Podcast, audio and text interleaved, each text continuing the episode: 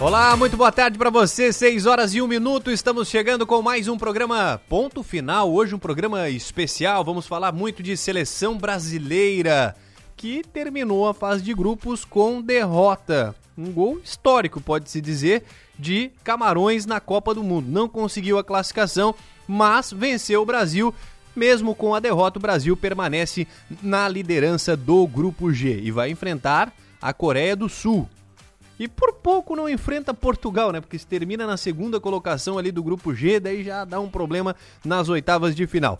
Mas nós vamos falar sobre tudo isso, definido todos os jogos já das oitavas de final, com datas, com horários, com adversários. E eu tenho um timaço aqui para falar sobre isso hoje. Lembrando que temos aqui a produção de Eliel Jesus, trabalhos técnicos do Tadeu Keller e o meu time aqui na mesa hoje. Vou começar daqui, da direita para a esquerda. Adelor Lessa, Marlon Medeiros, Arthur Lessa, Alex Maranhão e daqui a pouco Niltinho Rebelo. Tudo bem, Adelor? Esse teu programa é especial hoje porque tem o Marlon Medeiros. a nossa Deus estrela móvel. aqui, a, a nossa, estrela, estrela móvel. móvel. É ali que te começa, cuida, né? Nassif. Com o Marlon, eu, eu tenho dito, Presta quando o Marlon atenção, assumir né? o microfone, te cuida, Nassif. Presta atenção, né? Ai, bom, vamos lá. Falando dos, jo dos, jogos de agora a pouco, tivemos é, pelo grupo G, então. Camarões 1 a 0 no Brasil e o outro jogo, Sérvia e Suíça pegou fogo, a Suíça venceu por 3 a 2, um jogo com 5 gols e a Suíça conseguiu a classificação. Segunda colocada do grupo G, Brasil em primeiro, as duas com 6 pontos. Ficou ali dividido por conta do saldo de gols. Brasil tem um gol a mais, um gol a mais no saldo do que a Suíça. Vamos lá. Alex Maranhão, seja bem-vindo, tudo bem? Boa noite, obrigado. Gostou do jogo? Não. Não gostou do jogo? Arthur, Le... Arthur Less, tudo bem? Boa noite. Tudo bem, boa noite. Gostou? Não? Também não? Não, não. É unânime isso? Zé? Não, eu gostei do jogo. Gostou, Delor? Não, eu gostei do jogo, gostei do Martinelli, para mim foi uma grata su surpresa, jogou muito bem. Acho que o Tite não tinha que insistir com o Gabriel Jesus, tinha que ter colocado o Pedro logo de cara. Uh, gostei da defesa do, do Brasil, apesar do, do gol tomado de, de, Camarões. Foi uma boa impressão, do, me, me, impressionou bem. Acho que o time reserva do, do Brasil mostrou que tem condições go, goleiro muito bom. Mas um, detalhes, né? Detalhes. O, o, Brasil perdeu porque devia ter mexido no, no time mais, mais cedo. Mas faz parte. Vamos ouvir o Daniel Alves? Daniel Alves falando agora, pós-jogo, vamos ouvi-lo.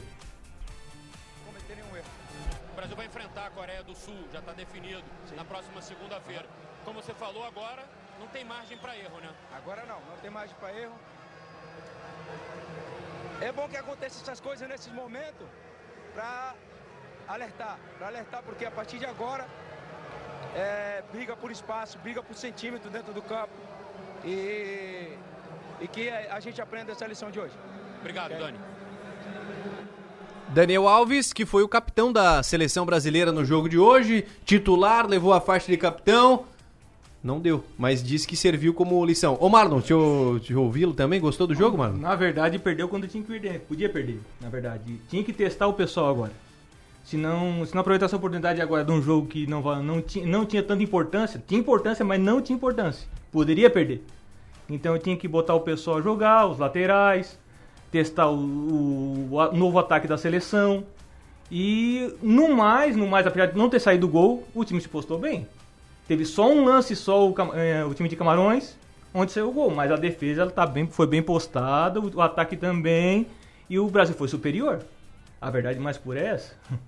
Viu? Não tô tá dizendo. Vendo? Não tô dizendo? Te cuida na Sabe, sabe, sabe. O... Vamos ouvir o jogador de Camarões aqui. Alguém arrisca o. Não, o Fabinho, que Fabinho, jogador de Camarões. Fabinho. É o Fabinho. Não, eu... que barbaridade. É o Fabinho falando. Então, vamos lá. Competição, mas fica de aprendizado. É, criamos bastante e não podemos errar tantos gols para sair de um jogo assim com o sentimento que, que poderia ter sido muito melhor. Talvez a lição seja essa, a partir de agora, qualquer derrota significa eliminação. Então, assim, um jogo como esse também deixa esse tipo de, de lição, né? Sim, é, como eu disse, competições assim, é, você tem que matar o jogo, tem que criar oportunidade, jogar bem, que foi o nosso caso é, mas tem que matar. É, a nossa equipe é uma equipe, é uma equipe experiente, é, a gente não esperava ter essa derrota para reflexionar sobre isso, mas já que aconteceu, vamos pensar nisso e para o próximo jogo é, ter mais cuidado, como eu disse, e tentar ser, ser muito mais realista na, na frente. Fabinho, então, falando um pouco mais do jogo também. O que, que se tira de lição, Arthur Lessa, desse jogo, dessa derrota aí que serve agora para as oitavas, né? Eu acho que tira. Primeiro, tira de lição o. Eu queimando a língua sobre o Daniel Alves. Foi bem. Foi bem no jogo de hoje. O Fabinho, eu tava ouvindo no, o Thiago Leifert no começo, a equipe tava com ele no começo falando do Fabinho, que só porque existe o Casimiro, porque o Fabinho é um monstro na, na posição de primeiro volante ali, ele é um monstro. Mas mostrou muito a falta de entrosamento, né? O que a gente já esperava do, do time reserva. Porque são grandes jogadores. O Martinelli é uma. Ele tem, como diria aquele, aquele antigo, tem dois pulmões, né? De tanto que ele corre, tem dois pulmões o Martinelli. Mas, assim, é, faltou entrosamento. O Brasil tava, Os jogadores estavam individualmente bem, mas faltou o entrosamento para fechar as jogadas e virar gol. E faltou um pouco, a gente comentou ali enquanto a gente assistia aqui na redação, faltou a calma do Bruno Guimarães, porque ele se postava muito bem, se colocava muito bem para situações de gol, mas na hora de se consagrar, como diria o Milton Leite, acabava não conseguindo. Ah, no fim do jogo agora, ele estava de frente para o gol, acabou chutando por cima da trave. Então, é, foi, foi produtivo o jogo. Foi produtivo, não devia ter tomado aquele gol, mas a, a ausência de um lateral esquerdo já estava com um machucado, agora machucou o outro, deixou aberta aquela, aquela área. Mas uh, o comportamento do Brasil em si foi mostrou que a gente tem um baita banco. A gente pode confiar bem no, no nosso banco para qualquer substituição que for necessária. Mas assim, contra a Coreia é a Coreia, mas é a oitava de final. Põe time titular. Põe Não, não, time claro, titular claro. e e vamos só mudar o que precisar mudar. Tudo que era teste foi feito hoje. Alex Maranhão, gostaria de ouvi-lo também. O que, que você analisou do jogo, da seleção? A gente ficou conversando ali durante o jogo e tal, falando de algumas peças aqui, muda ali. Enfim, o que, que você avalia? Por sinal, de- falam de- muito, de- né? Eita, não, não, não. A gente vendo o jogo a gente quer ver o jogo, falam muito, meu. Fazem uma resenha muito alta, meu. Não, pelo amor de Deus, falam muito. Os caras falam, falaram o jogo todo, meu. Agora eu tô cansado já, estamos cansados de falar. Verdade.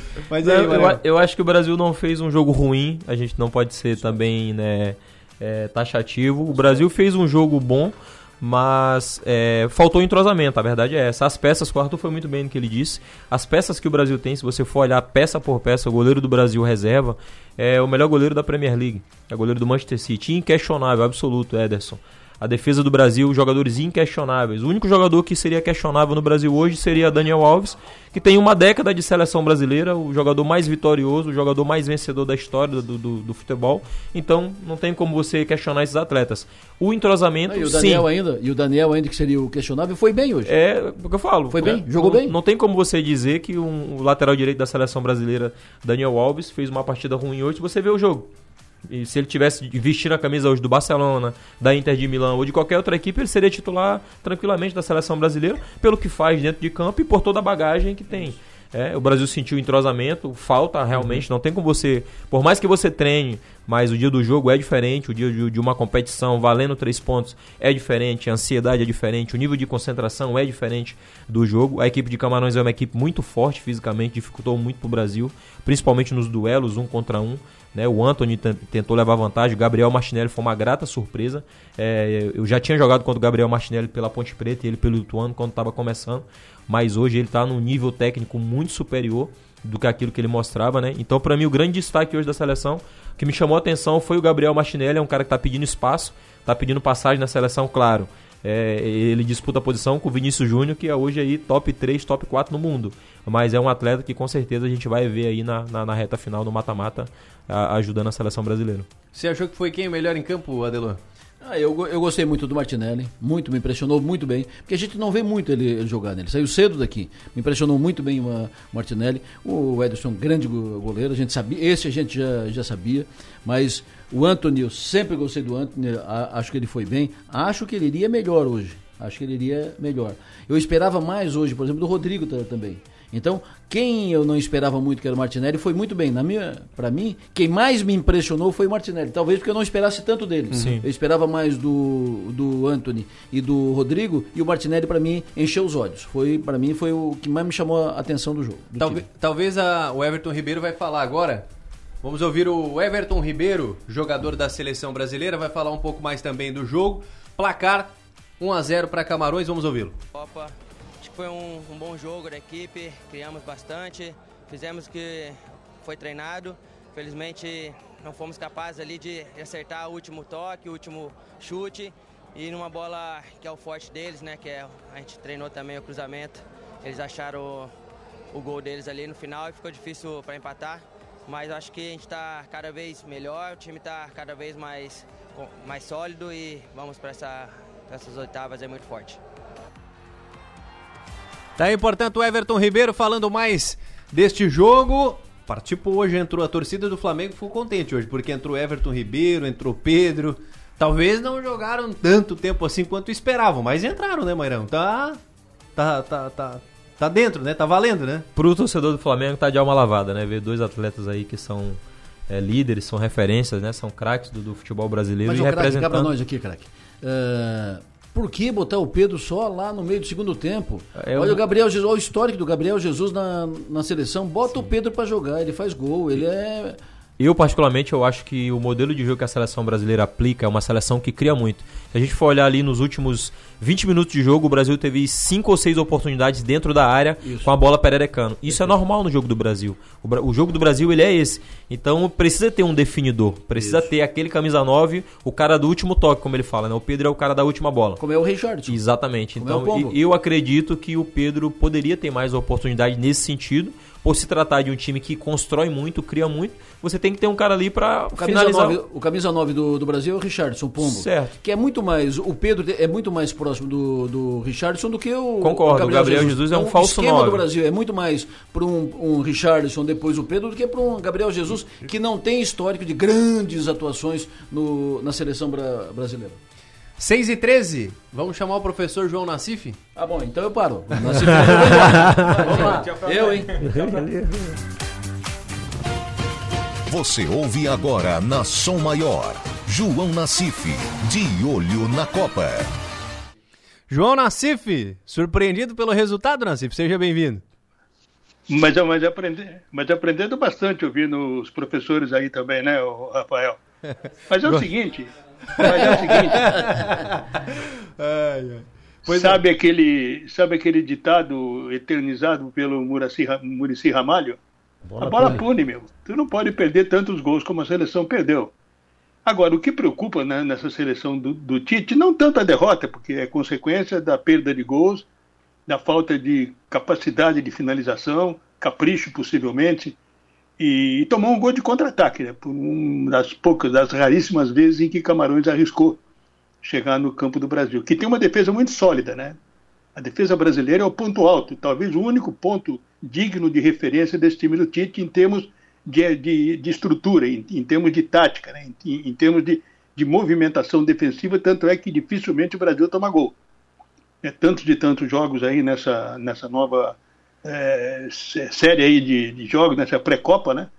Poucos gols o Brasil tomou, mesmo jogando contra, até jogando contra equipe de um nível menor, mas a defesa é muito firme, muito sólida, né? E a defesa de hoje também tomou o gol porque estava tentando ganhar o jogo, o time abriu e a felicidade de uma bola em velocidade na direita, o cruzamento e o tal da Bubacar aquele apareceu na cara do gol para definir. Agora, o Brasil vive das individualidades e isso é o time principal também. Se tu tem um Vinícius Júnior, se tu tem um Rafinha, se tu tem um Anthony, se tu tem um Gabriel Martinelli, é por ali que o jogo flui.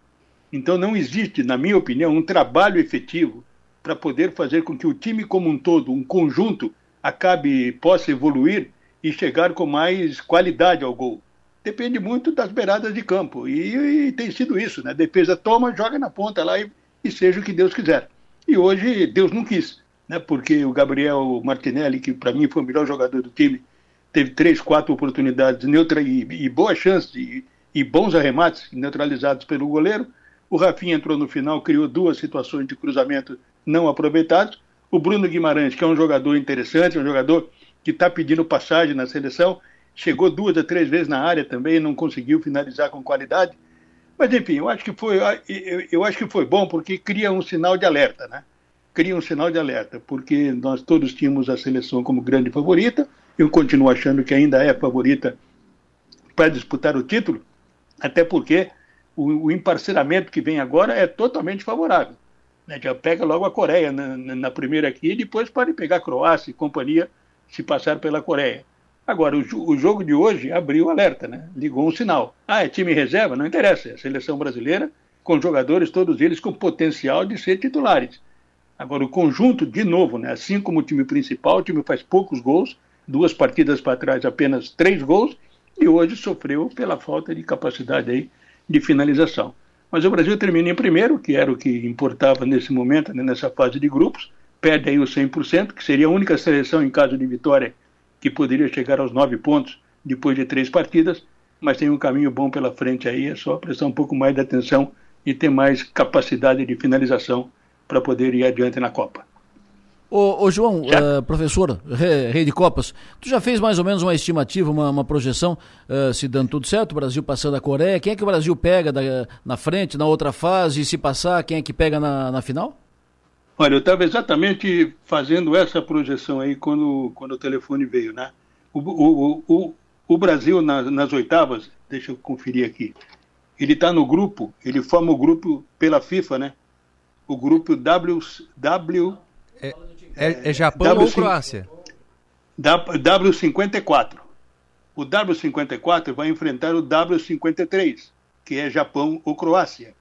E aí forma o, o W57 nas quartas de final.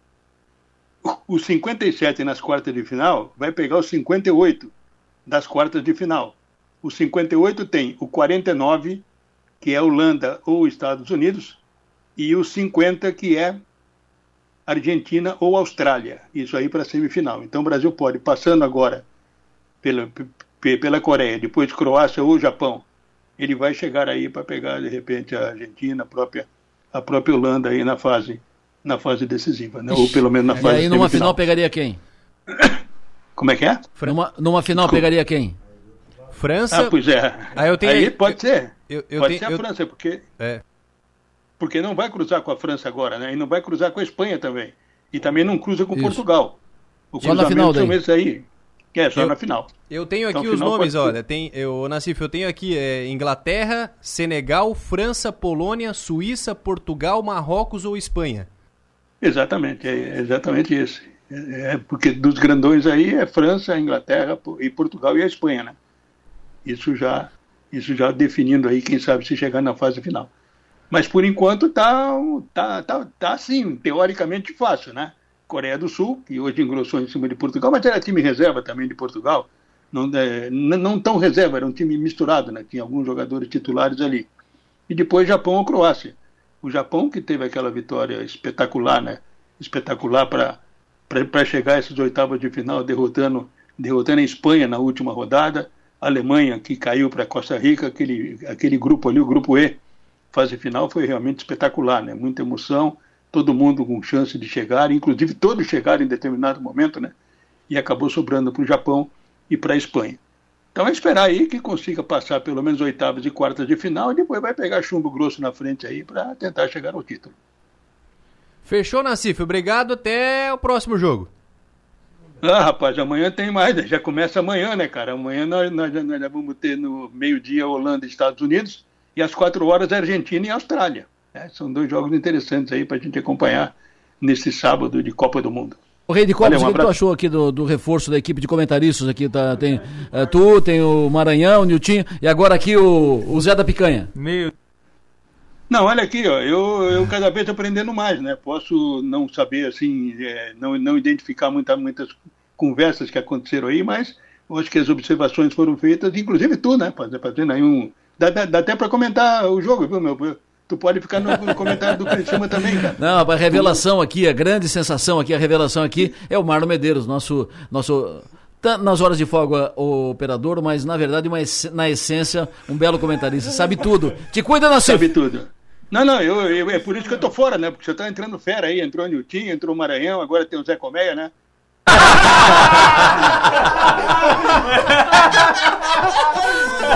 Eu convocar. Tá bom, velho. Valeu. Um abraço a todos aí. Bom trabalho. Tamo junto. Valeu, Valeu Nacife. João Nacife, de olho na Copa. Oferecimento. Projetar imóveis. Zamaco Comércio de Ferro. Corte de chapa a laser. Xerife Steak. Tudo para o seu churrasco. Do Doutor Steak e Bar. Plaçom. Presença global. Atendimento personalizado. E telha de fibrocimento é Imbralite. A única com 10 anos de garantia. Estamos de volta, 6h22. Fazer um intervalinho rápido aqui. E eu já Pra volto quê, com meu? esse timaço aqui. Tem que, Pra quê, meu? Tem que faturar. Pra quê, meu? Intervalo, voltamos já.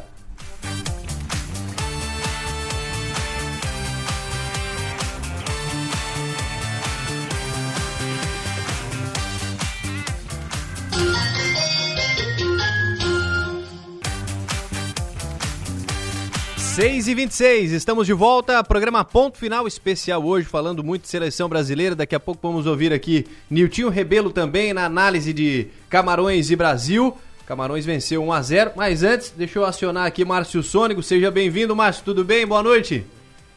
Alô, Rafael Neiro, ouvinte da Rádio Sou Maior, boa noite a todos. Tava de olho no jogo, Márcio? Como é que que que você você viu aí de Camarões e Brasil? Uma zebra, né? Uma zebra. Eu achei que Camarões ia fazer mais, ia jogar mais, mas o Brasil dominou o jogo totalmente, né? Mas deixa que depois o time vai dar a opinião dele melhor do que a minha, mas eu acho que Camarões deixou a, a, a desejar. Eu achei que eles fossem jogar com, com mais, ah, mais avançados, mas não. É, fizeram um gol de sorte, né? Meu Deus do céu. Mas faz parte, faz parte do jogo. Ô, Márcio, ah, a gente conversa todo dia de manhã, tudo bem, Márcio? Estou aqui na, na, na resenha aqui, estava assistindo o jogo aqui na, na redação, estou na resenha aqui, e tu disseste, ó, o Alex vai falar, da, o Nilton vai falar da- daqui a pouco e tal, mas é evidente que tu, ah, craque também da- na, na previsão, no jogo, quem foi melhor para ti, Márcio? No Brasil? Claro, Camarões, é que eu não vou fazer isso contigo, né, meu?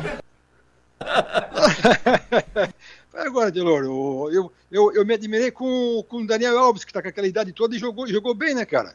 É e assim, me surpreendeu aqui, né, pela, pela idade que ele tem. É verdade. Jogou, é jogou verdade. Vamos legal, combinar o jogou- seguinte, Márcio, no próximo jogo, porque a resenha aqui na, na redação foi, foi muito boa. Então, no próximo jogo, a gente quer tu aqui na redação, com todo mundo, com o craque Maranhão, o Nilton, que fez hoje do. com Mas Marlon, com todo mundo aqui da, da redação, para que daí já venha direto para cá, pro, pro estúdio. Não, deixei para o Maranhão, que é, comenta muito bem, eu gosto do comentário dele, tem uma, uma voz boa de escutar. O Nilton também conhece muito, o Nassif, deixa para esse pessoal craque aí, pelo amor de Deus. Mas tá, vamos ver, vamos ver. Mas, mas tu é craque também, meu, tu sabe tudo. Ah, O craque, né, craque do tempo, só eu ali lá ainda. né? Eu sou do tempo que eu, que eu assisti o Nilton jogar futebol de salão pelo, aí pelo comerciário, pela Casa Nova, pela Secresa, né, pelo Praião, tá? Um abraço pro Nilton ali. Nilton, o Márcio tá te mandando um abraço, diz que tu jogou muito pela Casa Nova, no Praião. Perfeito. Vai pro tempo. nós vamos botar o, o Márcio aqui comentar e depois nós trocamos, Márcio. Daí botamos o Maranhão da previsão, o Niltinho, o que, que tu acha? Isso, isso, isso, isso, isso. Não, mas eu não tenho essa capacidade. Eu, eu, eu sou ruim para guardar nome de jogador e esse negócio de ala.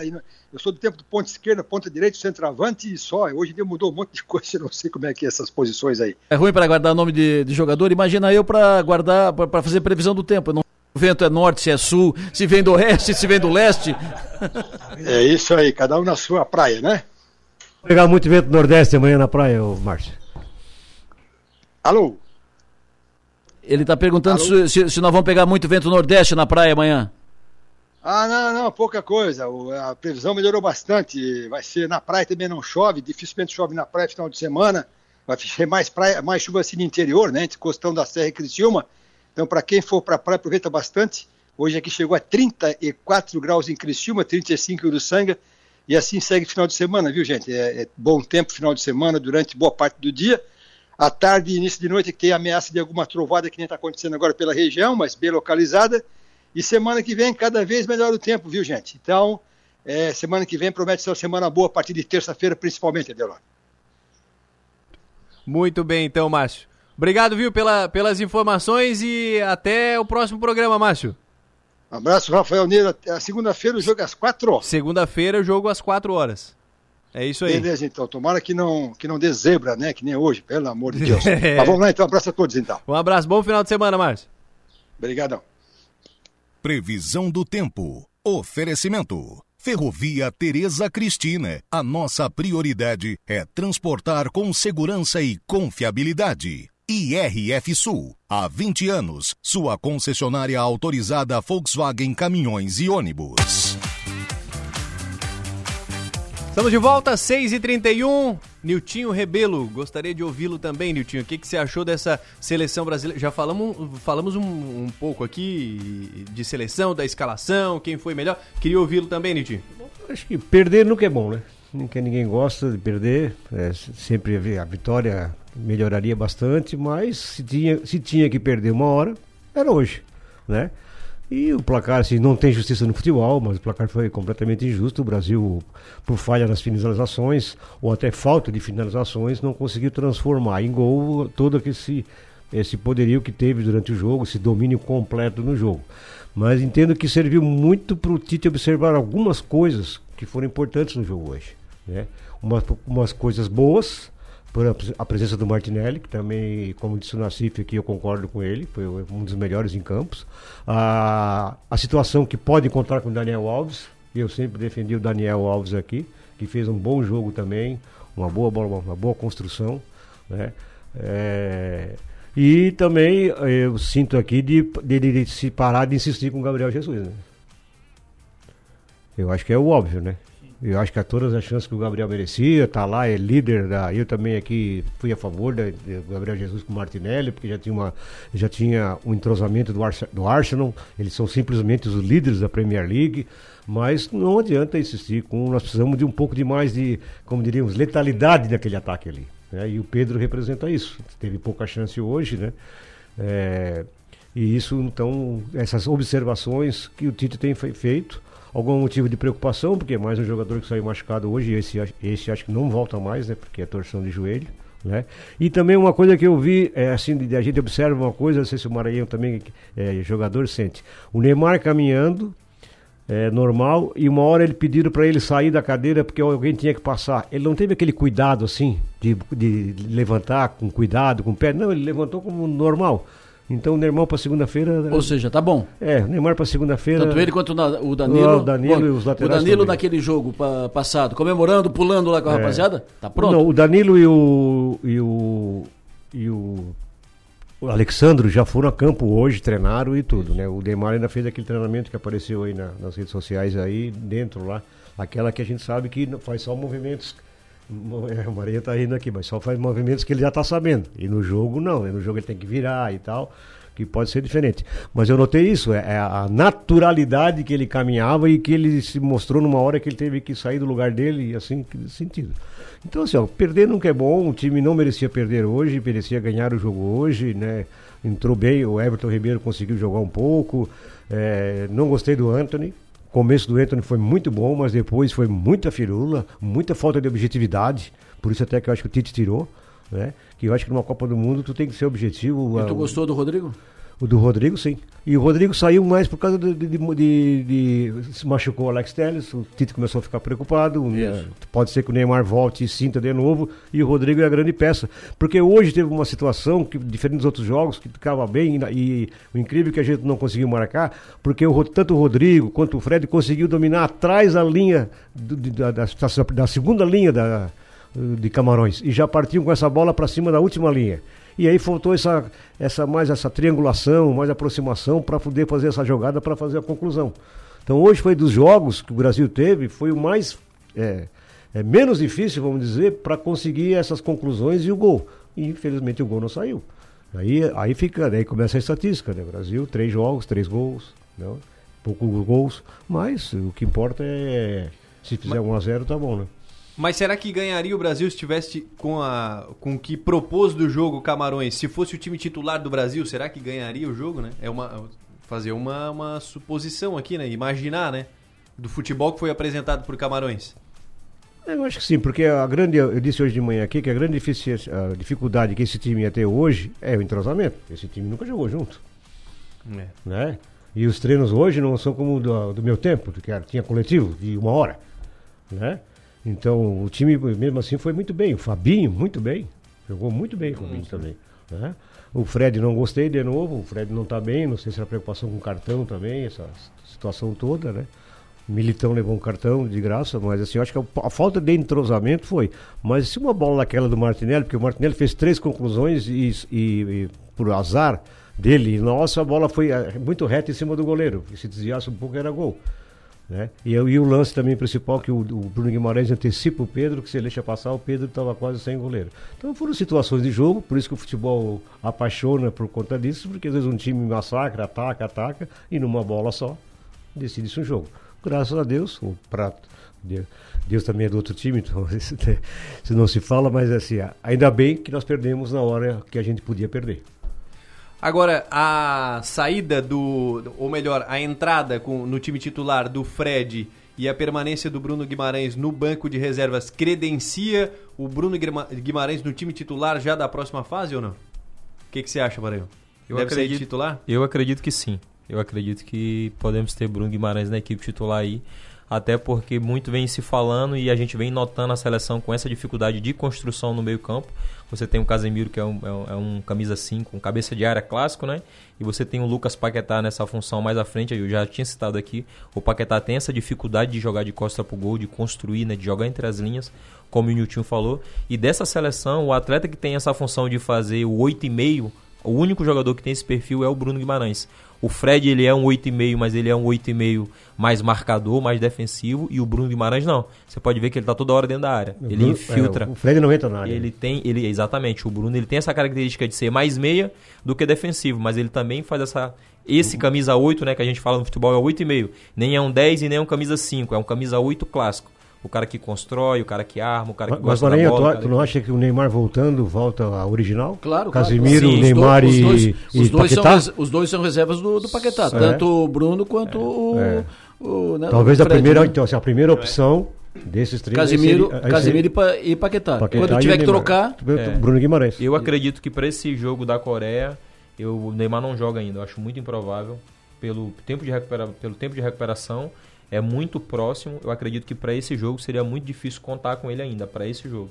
Não acredito que esteja em campo, mas no próximo acredito que sim. Até porque eles não vão queimar um cartucho com um jogador da importância de um Neymar, né? Então assim, se você põe ele num jogo meia boca, daqui a pouco você perde ele para a Copa inteira. Não, o mas- pessoal da mas- seleção é muito inteligente nesse sentido. Mas, também. Alex, olha, tem, tem fundamento o que, o que você coloca, é, é perigoso, é um craque, mas também a partir da, da, da próxima rodada são três jogos. É mata. Perfeito, é três jogos.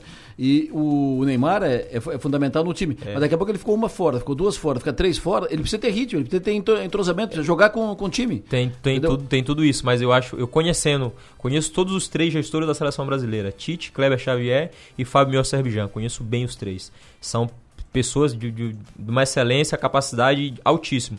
Se eles tiver qualquer tipo de dúvida a respeito da questão é, de dor, se ele estiver sentindo desconforto, ele não vai a campo. Conhecendo os Mas três. vou tirar por ti. Tu estava te recuperando, o médico dizia quem era a última, quem era a última palavra. A, a palavra sua. final é do jogador. O jogador quer jogar. Então- o jogador quer jogar. O Neymar é fominha. Então, o Neymar é conhecido então apostamos. Segunda-feira o Neymar está no campo. Então, Eu e- lembro disso na Copa da, da França, quando deu aquele, aquele problema com o Ronaldinho, e eu, eh, vi depois várias entre- entrevistas com o Zagallo, e o Zagallo disse, olha, eu por mim não colocava em campo, pois ele teve, a, te- teve uma síncope, ele, te- ele teve um problema, ele, ele, ele ele saiu fora, mas o que, que eu vou fazer? O médico disse, ele está pronto, tá, doutor? Ele decide, e ele disse, "Ô, Zagallo, eu quero jogar. Como ele, o Zagallo dizendo, como é que eu vou tirar ele de campo? Se eu tiro e perde, não volto pro, não desço no, no Brasil, entendeu? Eu lembro, eu lembro dessa declaração. em 2002 É a mesma também situação, não tava né, bem, né? É, o Neymar, depende do Neymar. É, acha que o Neymar não vai querer jogar? A decisão do- é do atleta. 100% é sempre do atleta. Tem a questão clínica, é óbvio. E Tem a questão clínica porque eles também não vão ignorar isso. Se o atleta tá com dor, tá com desconforto, não. Eu quero ser herói, você vai entrar dentro de campo, você não vai render o 100%.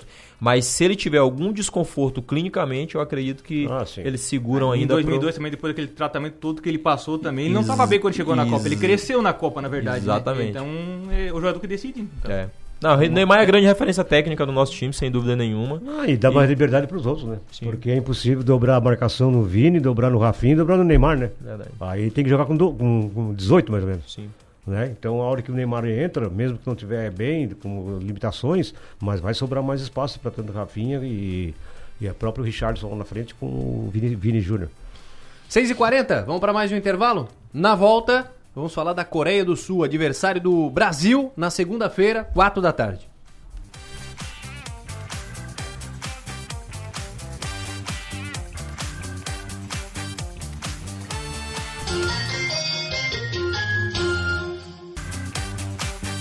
Seis e quarenta estamos de volta com o programa Ponto Final e agora vamos fazer, um, vamos fazer uma projeção aqui de qual deve ser a final da Copa do Mundo do Catar.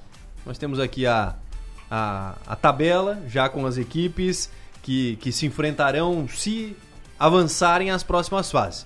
Oitavas de final definidas então. Teremos Holanda e Estados Unidos, Argentina e Austrália, Japão e Croácia, Brasil e Coreia do Sul, Inglaterra e Senegal, França e Polônia, Marrocos e Espanha, Portugal e Suíça. São os jogos das oitavas de final. Primeiro, queria ouvi-lo sobre a Coreia do Sul, do que vocês ouviram. Uma classificação heróica aí da, da Coreia. Histórica para a Coreia, né? Ninguém esperava. Realmente, desde o início da Copa, a Coreia nunca foi nem colocada assim para passar de chave, principalmente no, no, no, na chave que tinha os concorrentes que tinha. Mas isso mostra só que o futebol ele é, é dentro das quatro linhas, né? Se resolve tudo lá dentro Como de é campo. Que, quando é que tu imaginar a Coreia dentro e o Uruguai fora? Por isso que apaixonou. Hoje de manhã aqui o Enio. A Bélgica fora. E a Bélgica fora. É. E o Enio fizemos Não, uma mas do apo- grupo, né? Do grupo É. entre do grupo, Coreia é, e, e Nós fez fizemos uma aposta aí, o Enio hoje. Ele ficou com a Gana e fiquei com o Uruguai. Esquecemos da Coreia. Saiu É. os dois. Exatamente, e saíram os dois, entrou a Coreia. Quem que vai imaginar? Muito surpreso. Ah, Uruguai fora, Gana, tudo bem, mas e a Coreia dentro. É. Né? Jogador igual O Arrascaeta som, né? fora O do- som, fora time não um prêmio pro né? som, né? Que joga no. É um time que nem tem tantos grandes jogadores assim, tem três ou dois ou três jogadores que jogam em alto nível, só em mais dois. É treinada por um português, né? Mas que surpreendeu todo mundo aí E que o português estava fora hoje. exatamente Tava que- suspenso que e, e o auxiliar é outro português. a, a comissão é toda português que treina eles. E vai passar pelo caminho do Brasil aí, vamos ter uma carne de pescoço aí pela frente. Tu acha, Maranhão? Eu- sim, Tu acha? sem É. dúvida. Eu não É. acredito em jogo fácil. Nessas próximas fases de Copa É. do Mundo, não acredito em jogo fácil, porque todas são seleções de, de nível, como a gente falou. São atletas que jogam fino do futebol mundial, jogam no, no escalão de cima. Então, quando você reúne esses atletas, a margem para desequilíbrio é muito pequena. Você vê o Brasil. O Brasil tem atletas que são tops. Mas finalizou, finalizou, finalizou hoje, o goleiro pegou, não conseguiu ter aquele domínio soberano, como era antigamente, a seleção brasileira era soberana, dominava, era 4 a 0 4 a 1 hoje você não vê mais isso. Então, com certeza, eu acho que nas, na- na- esse- nesses mata-matas agora aí vai ser. E todo mundo justo. achou que Camarões hoje ia se jogar para cima do Brasil e não foi.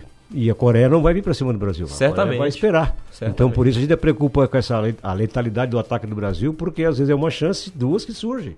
Então tem que fazer, né? Tem que fazer porque daí o jogo se transforma. Então, mas que a Coreia vai jogar naquele mesmo esquema que ela vai jogar, fechadinho, com duas linhas de quatro, Dois na quatro- frente. dois na frente, Exatamente. e aí entre linhas, e aí vai ter que ter os Neymar, os Rodrigo, os Vini Júnior, os Rafinha para desequilibrar, para quebrar essas linhas aí.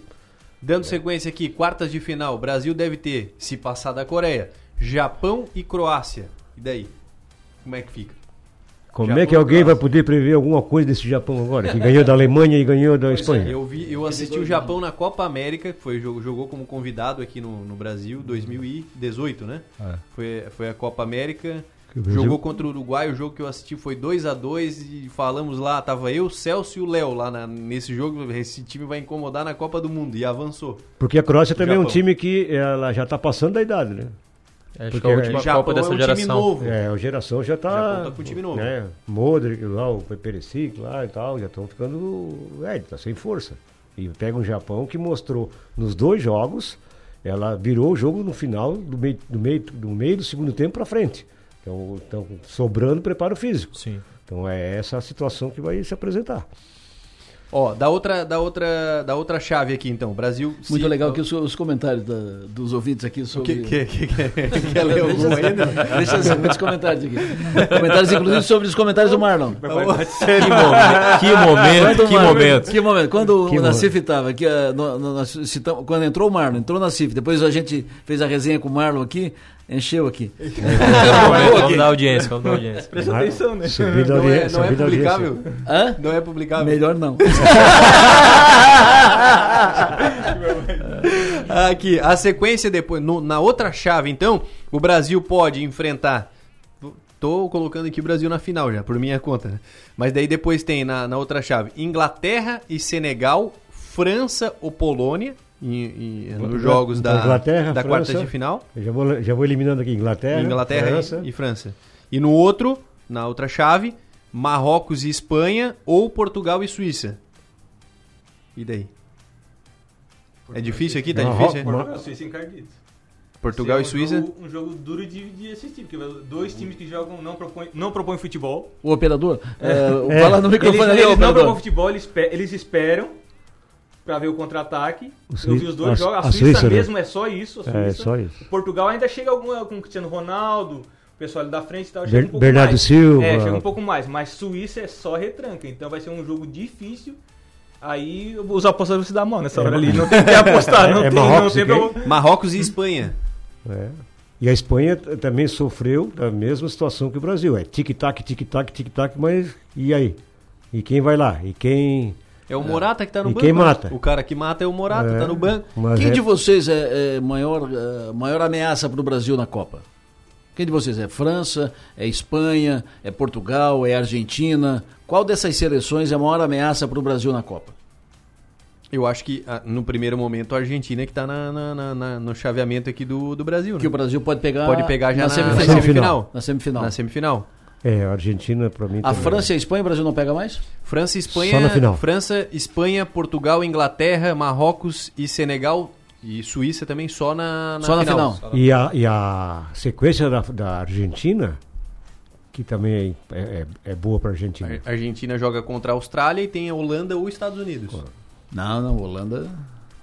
Pra mim ainda é a França, porque apesar de que o futebol é, é conjunto, É. mas o Mbappé tá jogando muito. A Holanda é muito aquele demais. também. Ele Mas tá daí é só na demais. final, né? É, mas, Mas ele, eu é, acho que a maior é- ameaça é- para o ele- Brasil é a Se ele França. tirar um dia inspirado pra jogar bola, ninguém segura. ninguém segura, é difícil. Muito difícil. A Eu acho, defesa- é, dos, de todos que eu vi, eu gostei muito da seleção da Espanha. É um- tem um coletivo muito forte. Não tem um jogador igual Mbappé e Neymar que desequilibra no um contra um individualmente, mas que faz um jogo coletivo muito Os forte. dois meninos no meio ali, né? Muito e o Pedro. forte. O time inteiro, a seleção inteira, muito boa, muito bem treinada, põe a bola no chão, gosta da bola. E a seleção da França, porque é uma seleção cascuda, apesar de ser uma seleção jovem, mas são, são atletas que já jogaram a Euro, que já chegaram em final de Euro.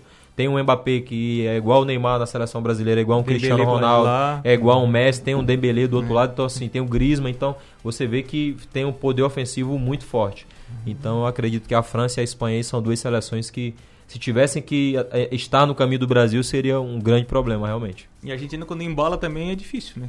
Aí ela começou a crescer. O futebol da Argentina cresceu muito nesse jogo final agora. Foi muito difícil É. é. o time segurar o ataque da Argentina. Eles vieram pra cima com tudo e não- o time ficou sem defesa.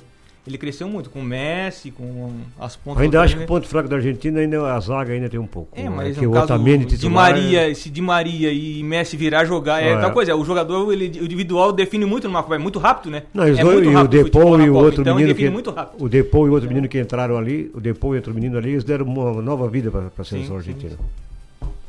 É muito perigoso a Argentina pegar a Argentina na semifinal. Se a Argentina chegar até a semifinal e o Brasil chegar lá e os dois se encontrarem na semifinal, vai ser uma guerra. Vai ferver. Vai ser uma final antecipada. Mas por isso com medo também de pegar o Uruguai, que o Uruguai parece morto e tudo, mas aqui quando, Mas já se é, foi, tudo quando bem. é local aqui, eles se transformam. E a Argentina Mas é também. cedo ainda, né? O problema é se tu pegar a Argentina lá, porque o Brasil agora vai cruzar a Argentina só sem- na semifinal. semifinal. Então, se ele chegar na semifinal, ele vai chegar grande, né? É. Ele vai chegar grande. E esses argentinos grandes, eh, com a autoestima É, elevada, esses, esses argentinos são perigosos. Então, Mas pegar- às vezes quando eles caem do, do, do eles caem é porque eles estão com muita. Ah, mas são perigosos. Lembra que eu já falei aqui daquele negócio né, que o argentino. Então, eles jogam muito, quando eles chegam assim, eles jogam muito mais do que podem, Ele do que é- sabem. Eles são. Essa eu soube aqui da rua e trouxe pra cá, né? Onde é que o argentino dorme, né? no Deixa eu- beliche.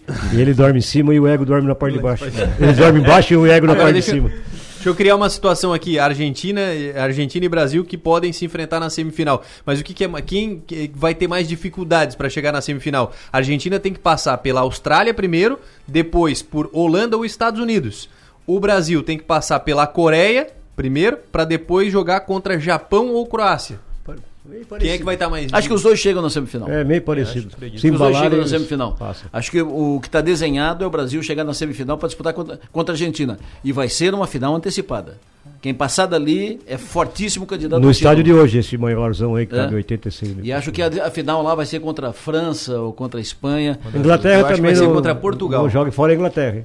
É, eu. Que o técnico agora parece que viu o Só Phil eu- Foden lá que ele estava deixando Eu acho de fora. Portugal. Eu acho que vai dar Portugal. Eu acho que é Fran. França é um time muito forte, muito forte. Portugueses estão com tudo, pá. Então, né, Fogo, pá. essa geração Ora, puxa. aí. Ora, puxa. pá, fogo, pá. Fish, fish. Muito bem, então são as situações aqui de momento. E quem é o artilheiro da. Tem, tem alguns artilheiros aqui na, na- na- Falando de número de gols. O Valência, do Equador, três gols. Rashford, da Inglaterra. Mbappé, da França.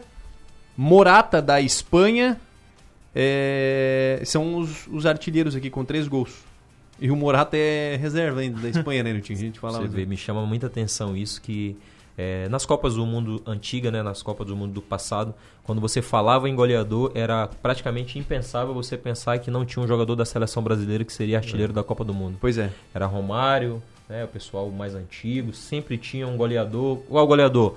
A seleção brasileira tem um goleador. E você vê hoje os gols distribu- distribuídos ali, né? Neymar, o próprio Richarlison, o Vini Júnior, às é vezes o faz, artilheiro, tem dois. Tem dois, faz seus golzinhos. Mas pra gente fazer uma, uma analogia, como o futebol ele tem mudado, como ele não é mais igual o mesmo futebol que se jogava antigamente, onde você tinha ali definições claras, né? O camisa 10 quem é? O, é o craque é da seleção brasileira. O goleador quem é? A Batistuta da Argentina.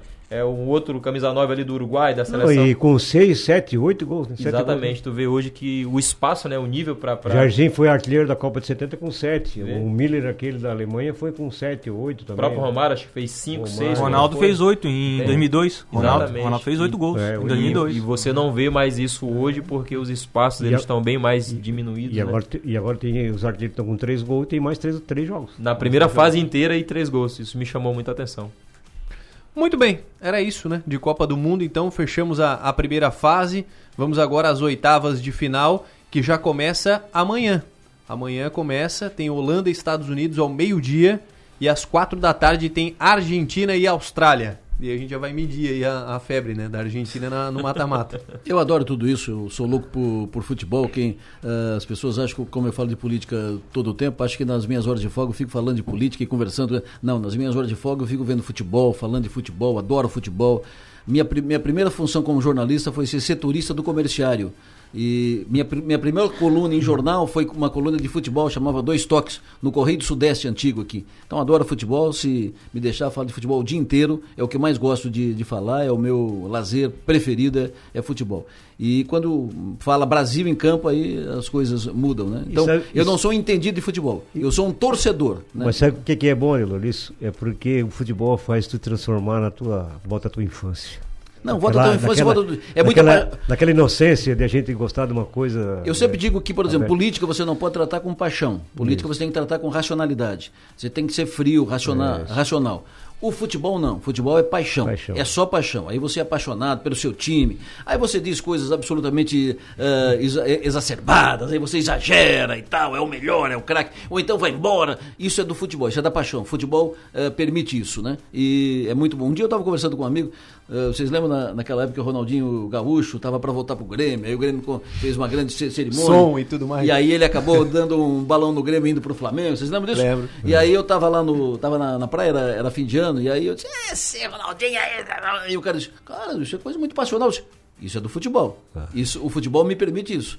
Eu- o futebol é, é a paixão pura. E eu adoro futebol por causa disso, né? E é muito E bom. Por isso, isso que o futebol é apaixonante. Exatamente. Futebol é paixão, né? Isso foi uma coisa muito bacana. Eu tava, meu filho tava hoje, eu tava vendo algumas coisas da Copa do Mundo. Eu sou, eu vi o futebol, adoro futebol, amo ver futebol. E aí ele falou assim, papai, é por que que tá todo mundo reunido no Brasil, nos países, no, no- nos estados do Brasil, todo mundo tá se reunindo para ver para ver o jogo da seleção brasileira, mas por que que eles fazem isso? E aquilo ali, aquela pergunta, né, aquela colocação dele, eu parei e fui explicar para ele. Eu falei assim, filho, o futebol, ele é um dos poucos esportes no mundo que tem o poder de juntar todo esse todo essa gama de pessoas para se reunir em prol de uma causa só. Se você for pegar todos os esportes que existem no mundo, nenhum esporte tem o alcance e a proporção do futebol numa Copa do Mundo. De reunir todas as seleções, de juntar um país inteiro para dizer assim, ó, nós vamos torcer pro copo d'água. Hoje eu não sou mais nem outra categoria, isso ou aquilo. Não, hoje eu torço pro copo d'água e todo mundo, o país inteiro vai se reunir para torcer para aquilo. E é muito bacana isso porque você vê um guri de 9 anos, o meu filho tem 9 anos, e ele falou assim: "Poxa, papai, que legal, né? O futebol ele tem esse poder de juntar, então você vai vendo desde os pequenos, isso vai levar de geração em geração. Então, o futebol ele é maravilhoso por, por esse tipo de, de coisa também. Muito bem. Posso contar com vocês segunda de novo? Segunda-feira, meio-dia, né? Des- de- não, é às 16 horas, 4 horas também. Ah, segunda-feira às quatro, mais meio-dia? Não, às 16. É 16 horas. Segunda-feira, O Brasil 16. joga 16 horas contra a Coreia. Contra a então, Coreia. 18 horas. Posso contar com vocês aqui? Imagina, é uma honra, né? Só se o Mar não vier. É, tem essa, Eu já tem, tem essa né? condicionante. Tem essa, con- temos essa condicionante. Olha o que aconteceu com a rádio, te lembra? Pelo, aumento- pelo, Onde é ela aumento, vai parar agora? pelo aumento da doença e interação aí, né, Delor? Tá? Hã? Pelo aumento da interação que teve aí agora. Foi um sucesso hoje, foi um direto sucesso. aqui, tô direto aqui na- no- nas mensagens aqui. Olha, muito bom estar aqui, adoro falar de futebol, adoro ouvir vocês. É evidente que sou ouvinte da, da rádio por razões óbvias, ouvo 24 horas e adoro ouvir vocês, né? E vocês são muito bons, muito bom. Rafa, parabéns pela condução aqui. Obrigado. Eh, Niltinho, que já conheço há muito tempo, sei da sua, do seu envolvimento com, com futebol há muito tempo, muito tempo, desde o tempo de jogador, técnico e tal. E o Alex Maranhão, craque, dispensa comentários. Estar aqui, pra mim é um privilégio estar aqui com vocês e com essa sumidade do futebol que chama-se. Marlon Medeiros, né? Nossa Isso é um fenômeno. Isso é um fenômeno. Estamos, estamos criando um monstro. Já está criado. Te cuida, Nassif. Valeu, obrigado, Maranhão. Um abraço até segunda agora. Um abraço, amigo. Niltinho, obrigado também, até segunda. Um abraço, Contato até, todos, né? até segunda. Marlon, um abraço. Parabéns aí. Show. Tamo junto. Valeu, o programa não termina aqui não, sabe quem tá chegando agora? Enio Bis, pra nos atualizar as informações do Criciúma. Fala mais pra gente, Enio, boa noite. Pois não, Rafael Niero, boa noite para você, para quem nos acompanha aqui no Ponto Final. A sexta-feira está terminando e nenhuma novidade com relação a contratações. Estamos a cinco dias do início da pré-temporada. Os trabalhos começam no dia 7 de dezembro e seguem até o dia 22. Depois, para para as festas de fim de ano e retornam aos trabalhos no dia 2 de janeiro. O Campeonato Catarinense começa no dia 15 de janeiro, quando o Tigre encara o Concórdia no estádio Heriberto Wilson às 7 horas da noite. Pré-temporada começando, portanto, na próxima quarta-feira. E o técnico Cláudio Tencati, que permanece em Cianorte, no Paraná, volta para Criciúma nas- ah, na terça-feira, no dia 6 de dezembro, véspera de início de pré-temporada. O gerente de futebol Alex Brasil, apresentado ontem, já está trabalhando efetivamente em cima do planejamento programado pelo Departamento de Futebol. Atualmente são 19 jogadores que vão estar se apresentando a partir da próxima quarta-feira. Os jogadores que renovaram o contrato e os três contratados: Marcinho, meia do Guarani, Christopher, o meia do São José de Porto Alegre e o João Carlos do Marcelo Dias, atacante. Criciúma ainda negocia e aguarda um acerto com o meia Ítalo Melo do Confiança, o atacante Lourenço do CSA de Alagoas e o atacante Éder, que estava no São Paulo e está sem clube. E no Campeonato Catarinense, Federação Catarinense de Futebol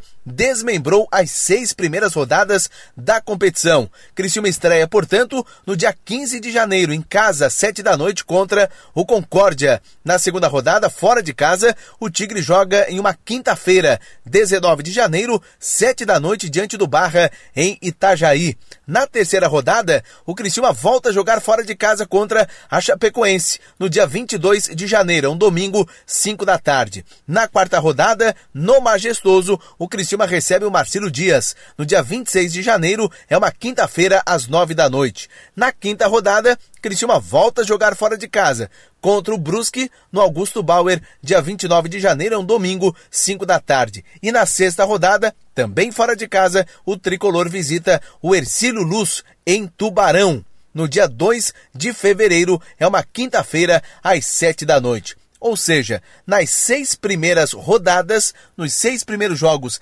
já desmembrados pela Federação Catarinense de Futebol, Criciúma vai jogar duas vezes em casa e quatro partidas fora de casa, fora do estádio Heriberto Wilson. Com informações do Criciúma para o ponto final, repórter Enio Bis. Muito bem, obrigado Enio pelas informações. Vamos atualizar também agora o mercado financeiro. Alô, André Ribeiro, boa noite. Fala Rafael, tudo bem meu amigo? Muito boa noite, muito boa noite amigas e amigos ouvintes. Bom, hoje foi mais um dia de volatilidade extrema no mercado acionário brasileiro, como tem sido aí o tom dos últimos dias. O Ibovespa que variou hoje entre a mínima, o menor patamar atingido numa queda de 0,87% até a máxima do dia, o maior patamar atingido dentro do dia, numa alta de 2,56%, acabou se encaminhando aí para um fechamento com uma alta de 1% aproximadamente ali na região dos 112 mil pontos e bom giro financeiro. No acumulado na semana, o Ibovespa se encaminhou para um fechamento aí de alta semanal próximo a 3%. A mínima atingida hoje se deu ainda pela manhã, ali próximo das 10h30 da manhã, quando foi divulgado o payroll, o principal indicador sobre o mercado de trabalho norte-americano referente a novembro, e os dados vieram mostrando um mercado de trabalho ainda bastante apertado, bastante forte nos Estados Unidos, o que acabou pressionando os mercados de risco por lá e por aqui também, dado que esse aperto no mercado de trabalho acaba pressionando o Fed a não relaxar, não diminuir o tom sobre o ímpeto na alta de juros por lá. Na hora que o indicador saiu, a bolsa derreteu, o dólar disparou, mas depois por aqui os ativos foram se reequilibrando e o Ibovespa disparou em alta, fazendo essa máxima aí que eu comentei de aproximadamente 2,5%.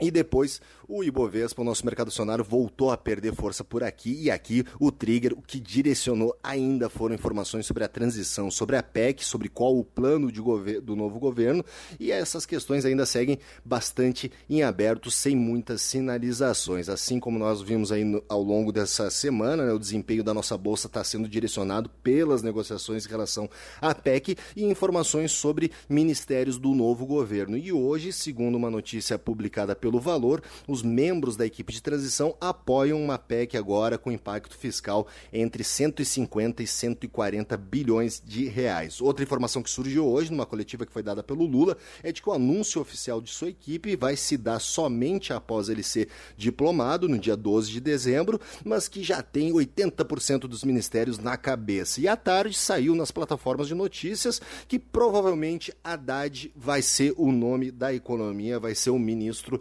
da Fazenda. O mercado aí seguiu perdendo força depois disso, mas dessa vez sem estressar muito. Os juros ainda se encaminharam para um fechamento em queda, bolsa se encaminhou para esse fechamento com leve alta e no mercado cambial, no dólar à vista, ele fechou em R$ 5,21, subindo 0,34%. Esses foram os destaques do mercado financeiro. Uma boa noite, um bom final de semana e até a segunda. Mercado financeiro. Oferecimento: Schumacher, Shopping da Construção, a Casa do Porcelanato. Muito bem, fechamos o programa Ponto Final de hoje. Foi muito legal o nosso programa de hoje, especial por aqui. Só feras passaram aqui no nosso estúdio hoje falando de seleção brasileira, mas não fique triste que segunda-feira tem mais, viu? A partir das 18 horas, logo após o jogo da seleção brasileira, nós estaremos por aqui de novo com mais um programa Ponto Final especial. Valeu, gente, um grande abraço, bom final de semana a todos, se cuidem e até segunda.